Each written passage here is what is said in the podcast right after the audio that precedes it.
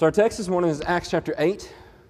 And if you're familiar with the book of Acts and you're looking at this, the end of Acts chapter 8, you may already know what I'm going to be talking about. And I hope that you have. This is one of those huge markers within the churches of Christ. This is one of those messages and sermons that I've heard over and over again where someone has said, It was this message, it was this from the book of Acts that changed my life. Acts chapter 8 that continued. It was, it was God essentially calling me by the gospel because I continued to hear about this man preaching the gospel to another. And I see what happened there.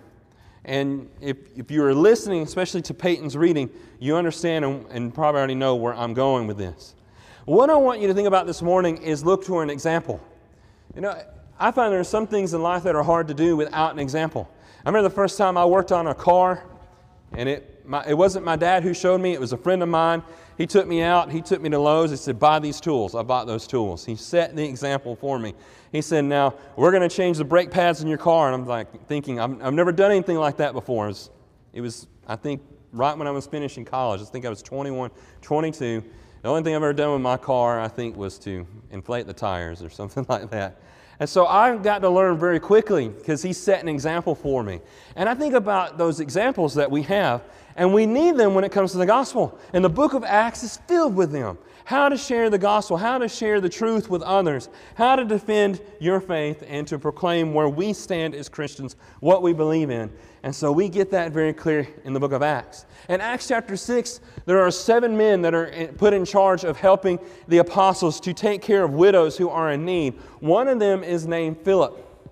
Now, Philip later is going to be called the evangelist in I believe it's Acts chapter 21 and verse 8, where he's called an evangelist. I, I don't see any time before that. But it's kind of strange because that's Paul coming across beating Philip, and that might be the time when Paul actually gets to know who Philip is, and he learns about this Ethiopian eunuch, and there might be a huge backstory to this. And right there in, in Acts 21, you don't get many details. It, it all came from Acts chapter 8, where we see Philip doing the work of, of spreading the gospel. Here he is, he's supposed to be doing the one of sitting at the table, but he, evidently he's become more effective at, at sharing the truth. So let's read that right here. Acts chapter 4, Acts chapter 8, verses 4 through 6.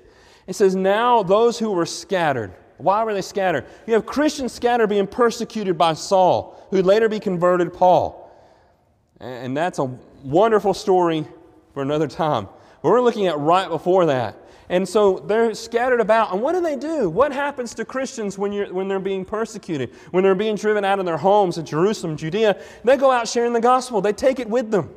It says Philip went down to the city of Samaria and proclaimed to them the Christ. He wasn't thinking, well, these people are foreigners. That's how they were perceived. Jesus even describes Samaritans as foreigners.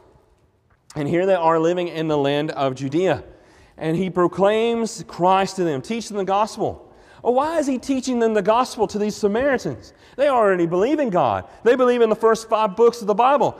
They believe in some these basic, basic things. But that's one thing that we see in the book of Acts. Who do we share the gospel with? Who do we, we, we teach others?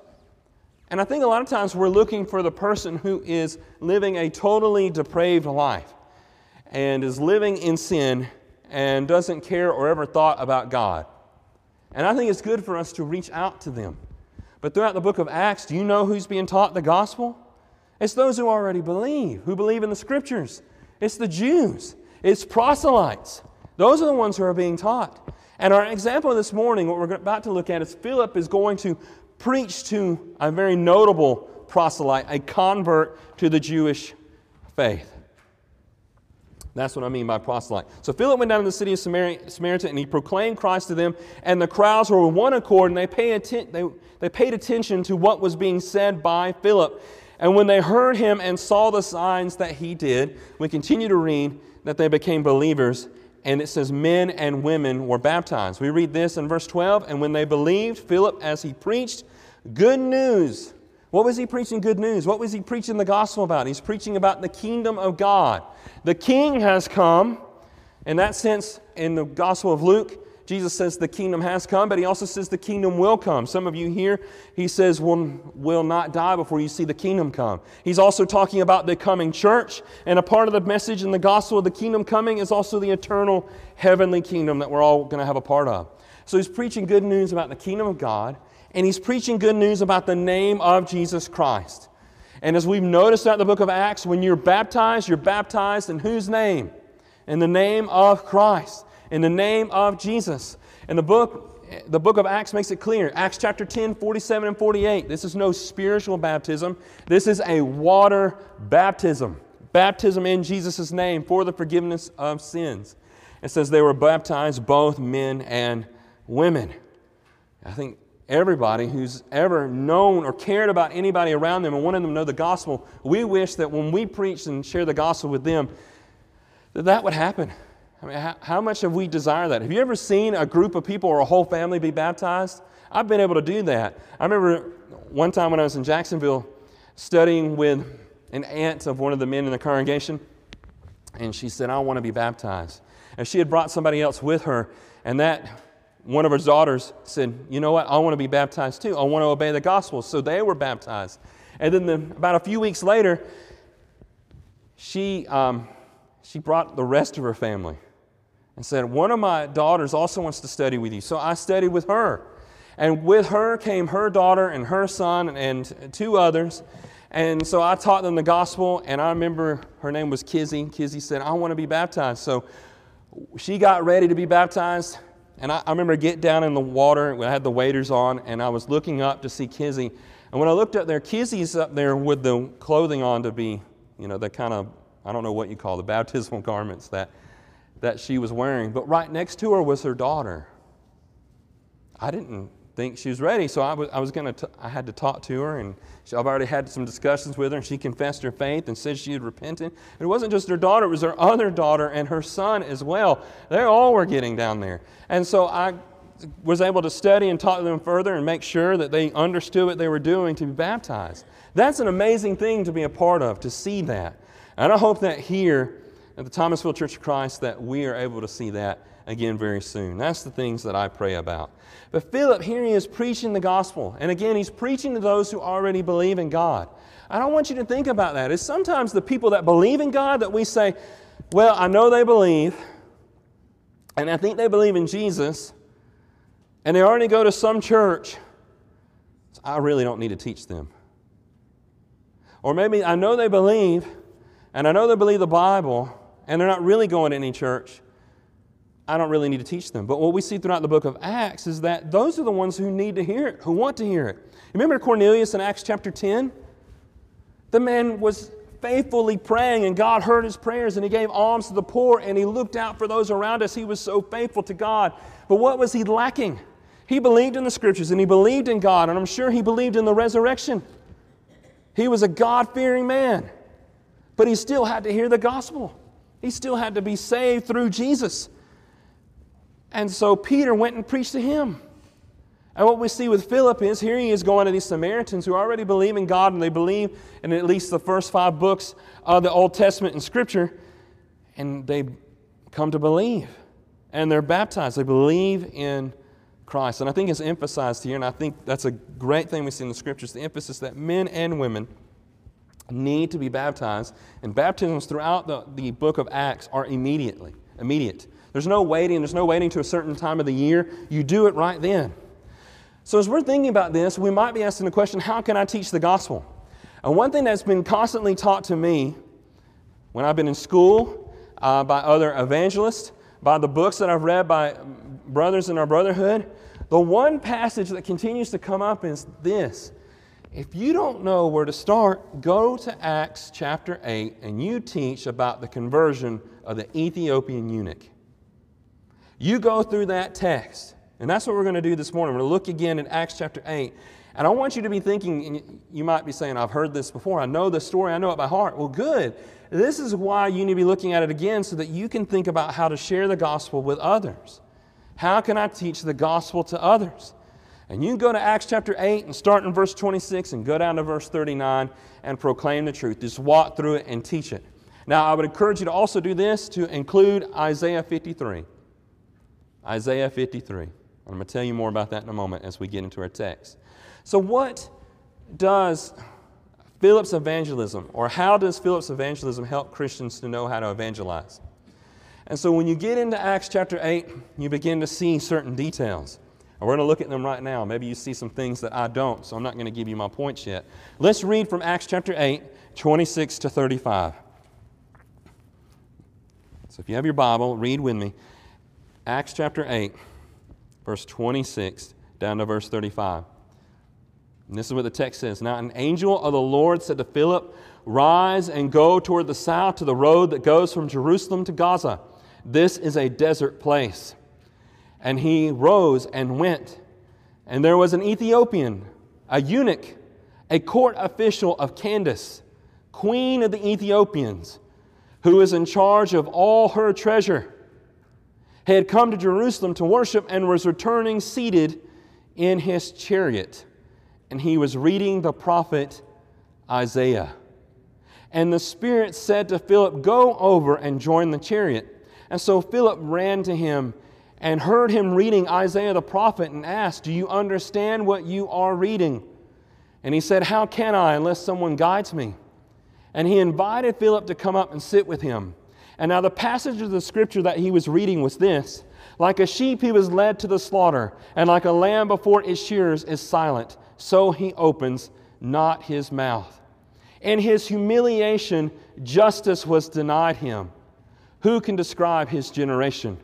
for his life is taken away from the earth. And the eunuch said to Philip, About whom, I ask you, does the prophet say this? About himself or about someone else? And then Philip opened his mouth, and beginning with the scripture, he told him the good news about Jesus. There's a lot to take from that passage right here, the events that are happening. Of course, we're not done yet. We're going to finish reading it in a moment. But this is what stands out to me. Philip evangelized to an Ethiopian who is a devout believer of God, who believed in the scriptures, who worshiped God, who had been to Jerusalem to do that. Of all the people, wouldn't he be saved? Why does he need to hear the gospel? But he preaches the truth to him. Doesn't he understand everlasting life and the resurrection? Yes. And now Philip is going to preach to him Jesus, and he's going to start from Scripture. The man was even reading Scripture. If you ever find someone reading Scripture, don't think, well, they don't need my help or my instruction or, or discussion with me. In fact, they might have more instruction for you. I don't know. But go on and ask them what they're reading. Ask them if they understand what they're reading. Follow the example of Philip. You see someone reading their Bible, that's an opportunity to evangelize. And a lot of times we don't think that way. A lot of times we're thinking, well, certainly if I'm going to evangelize somebody, they must not know much about the Bible or even care to read it yes, we want to reach them, but look at the example we have here with Philip. He goes and he joins that chariot. And usually, when you think about chariots, I don't think about someone sitting down, but he's sitting down reading. I guess that shows some of his wealth. Evidently, somebody else is driving that chariot. And as he's going along, he's reading Isaiah aloud. In the book of Isaiah, if you ever get tired one night and, and you, or maybe you're not tired one night and you're trying to go to sleep, you call me and I will read to you my graduate paper on the book of Isaiah. But I love writing that paper. And I might be the only person in here that's just fascinating, but the book of Isaiah is the most unique, wonderful book. Uh, and I often call it the, the fifth gospel because there's so much in it about the Messiah, the Christ who was to come. Predictions and prophecies. And if there's a book in the Old Testament you need to know to be able to share the gospel with others, I, encourage you go and read Isaiah. If, read Isaiah chapter 7 and chapter 9 and chapter 11 and chapter 40 and chapter 44 and chapter 49. And keep going because throughout those chapters are filled with references to Jesus Christ. And they help us to share the gospel with others. The Ethiopian, we see him he's reading about the death of what's called the suffering servant. And the book of Isaiah talks about this suffering servant. He's going to die on behalf of the people of Israel, he's going to suffer. He's going to uh, be looked down upon. People are not going to admire him that greatly. And that whole generation, what we just read from Isaiah 53, that's from Isaiah 53, 7 through 8 there, that the Ethiopian was reading. Philip uses that and he preaches the gospel from that text. Encourage you, if you haven't read it, you go over there and read Isaiah 53. It's 12 verses. In fact, I encourage you to back up and read the first, the last three verses of chapter 52 because it goes together. And you read about the Messiah, those 15 verses, and try to commit as much as that as possible to memory. Another amazing thing about the book of Isaiah and where it stands today is you know, the first scroll they found in the Dead Sea Scrolls was? The Isaiah scroll. Again, I told you I wrote a paper on it. But there's this big, lengthy scroll written by a group of people called the Essenes, and it was hidden away in a cave. And it was discovered, and it was the whole book of Isaiah. It's over 300 years old, uh, at 300 years older than Christ, that is. And it's amazing. And not only that, there is a second scroll of Isaiah that was found. Do you know how much has changed in the book of Isaiah from the third century BC until today in Hebrew? None of it. We can go, you can go look at the Dead Sea Scrolls and see it. And here that prophecy is, it still exists. And so that's another thing I think is amazing about what Philip does here is that the book of Isaiah, when you're able to go and say, here's Isaiah 53, predicting that the Messiah is going to come, that he's going to die, that he's going to make an appeasement for sins, he's going to die on behalf of others, that his grave is going to be with the wicked. It says that in the text, that God is going to, after he has died and been buried, going to prolong his days. What does that mean? Well, he's going to be resurrected. They knew that, they understood that. I should have thought about it a little bit further when Christ was on the cross and seeing the things and events that went on. But it's these texts like this that converted thousands of people throughout the book of Acts, the book of Isaiah. And it's one that we need to know. And I put this slide up here because I just don't want to get past this point, and I was afraid that I would do it this morning, and I haven't. But why proclaim Jesus to an devout follower of the God? Of God? Um, why him the gospel? He's already believes in so much. It is Jesus that connects everything, the fulfillment of the prediction of the Messiah. It is Jesus who was the first to rise from the dead. He is the one who has accomplished these things, who has fulfilled Scripture. And we need to be teaching that. We need to know it. There are many people who read the Bible. Another thing we see here in the text is they need help in further understanding it. There's probably some of us in here who say, I need someone else to guide me. That's why we get together on Sunday night and Wednesday night and before the assembly on Sunday morning, because we want others to help us. We want those who have been studying and reading their whole life to be able to help us to better understand Scripture. Even those of us who have grown mature in studying the Word, we want other mature Christians to encourage us and to study with us. We want them to read with us, to discuss with us, because it helps us to see things we haven't seen before, to grow in our relationship to God, to know Him on a much deeper level.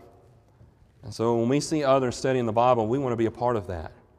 You know, it, it doesn't matter where we are. It, anywhere in town you go and you eat and people are sitting down, you see someone studying the Bible, get a, be a part of that. There's an opportunity for evangelism. Here in the church, when we gather together as Christians to study God's Word at any time, be a part of that.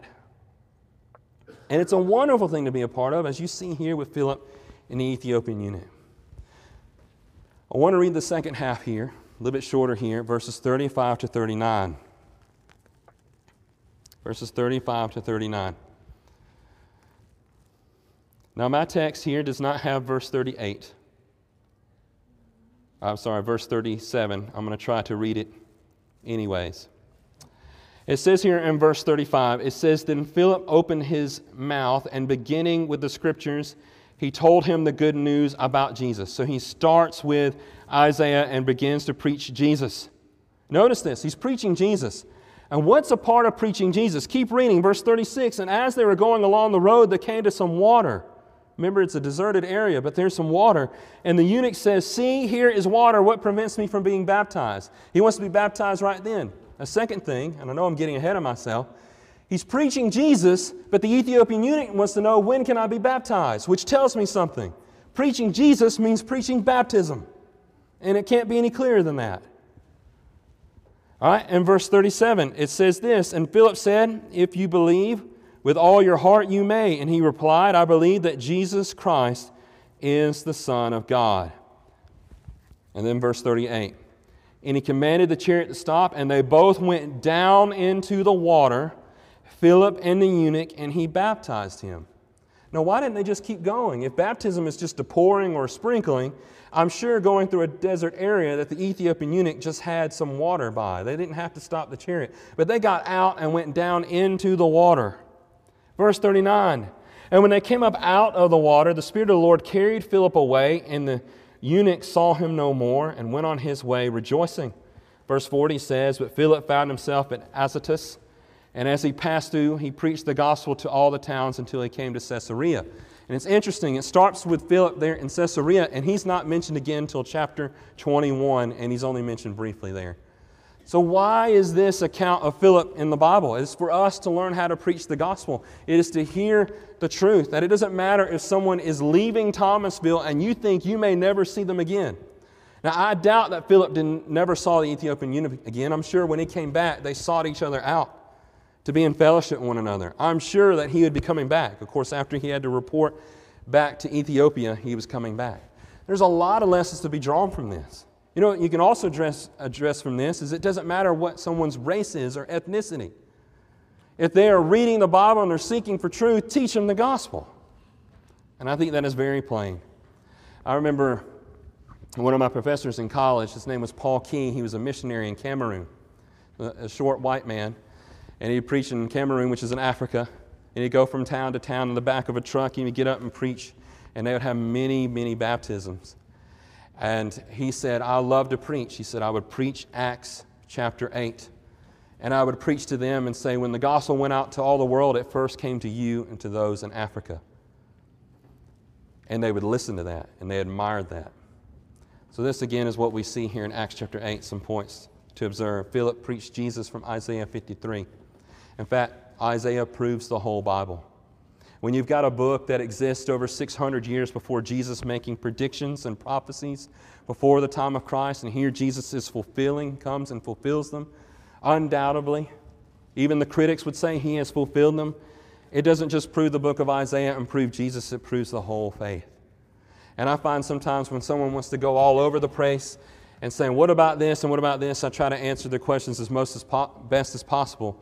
But many times, just do it, Philip, and say, Look, here's the Messiah that was prophesied that he would die, be buried in a grave with wicked people, and yet he would rise from the dead.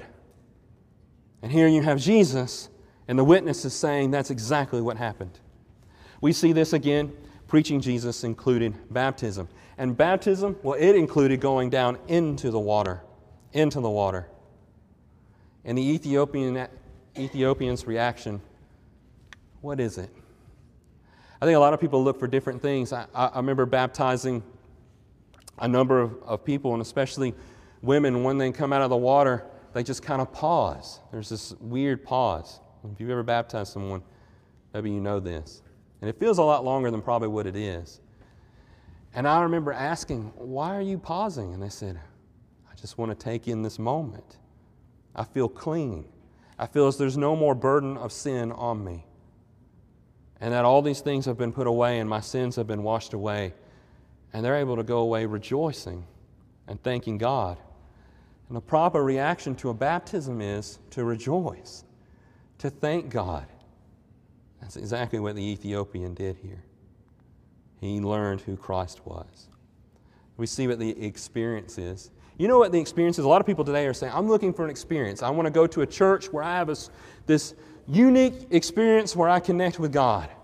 And the best way to have what you're looking for is to get it from the truth, because that's what the Ethiopian eunuch had. He didn't have some kind of sensation. What he had was, I'm reading the Bible, and here another man comes and gives me the good news, and I know it's true, and so I'm going to obey the truth. I'm going to be faithful to God, I'm going to be faithful to the gospel. That was the product of his experience. And I would encourage everybody in here, wherever you are and whatever your questions may be, you seek those who are teaching the truth and teaching the gospel. And you, you seek those who are teaching the gospel, and so that, like it says in, in Luke chapter 24, when Jesus preached to some of his disciples, they said they felt a warm sensation inside from reading and hearing the gospel preached to them. And that should be our reaction. That should be the experience, is that I know this is true. I know Jesus rose from the dead. I know He fulfilled these scriptures, and I know that I need to obey Him. I need to give my life to Him, confess my faith that He rose from the dead. I need to be, repent of my sins. I need to be buried in the waters of baptism and start a new life and go on rejoicing. Again, I thought I might miss this point as well, so I want to emphasize it again. Everything we've seen, the gospel that's been preached this morning, you start in Acts chapter 8, you need to know some of Isaiah 53 because it's an amazing text. It's amazing what it reveals about Jesus Christ. We're going to read a little bit of that in a moment. I encourage you this morning as we're, we're finishing. Why should I take the time to practice talking through Acts chapter 8? Because that's what you do. You get someone to sit down with you and say, Come on, let's, let's read through Acts chapter 8. I want you to study it with me and see what it was like in the beginning. And this is what we see. My experience has been this that numerous members of the churches of Christ have said it was because of reading of this text that they decided to give their life to Christ, to be baptized. And they went away rejoicing. I've heard it too many times. I've heard it from too many evangelists within our brotherhood to say, proclaim this, teach this, learn this text, share it with others, and you'll see people obeying it, obeying the gospel, and giving their life to Christ. And I encourage you this morning can you teach? Acts chapter 8 and Isaiah 53? I believe you can. Every one of us in here have the ability to. We know the gospel. And if you can read, you're able to do this. And I hope that you'll study this further. Put it on your heart. Before we finish this morning, I want to share with you another part from Isaiah 53. We see the gospel. We know 1 Corinthians 15 says the gospel is the death, burial, and resurrection of Christ.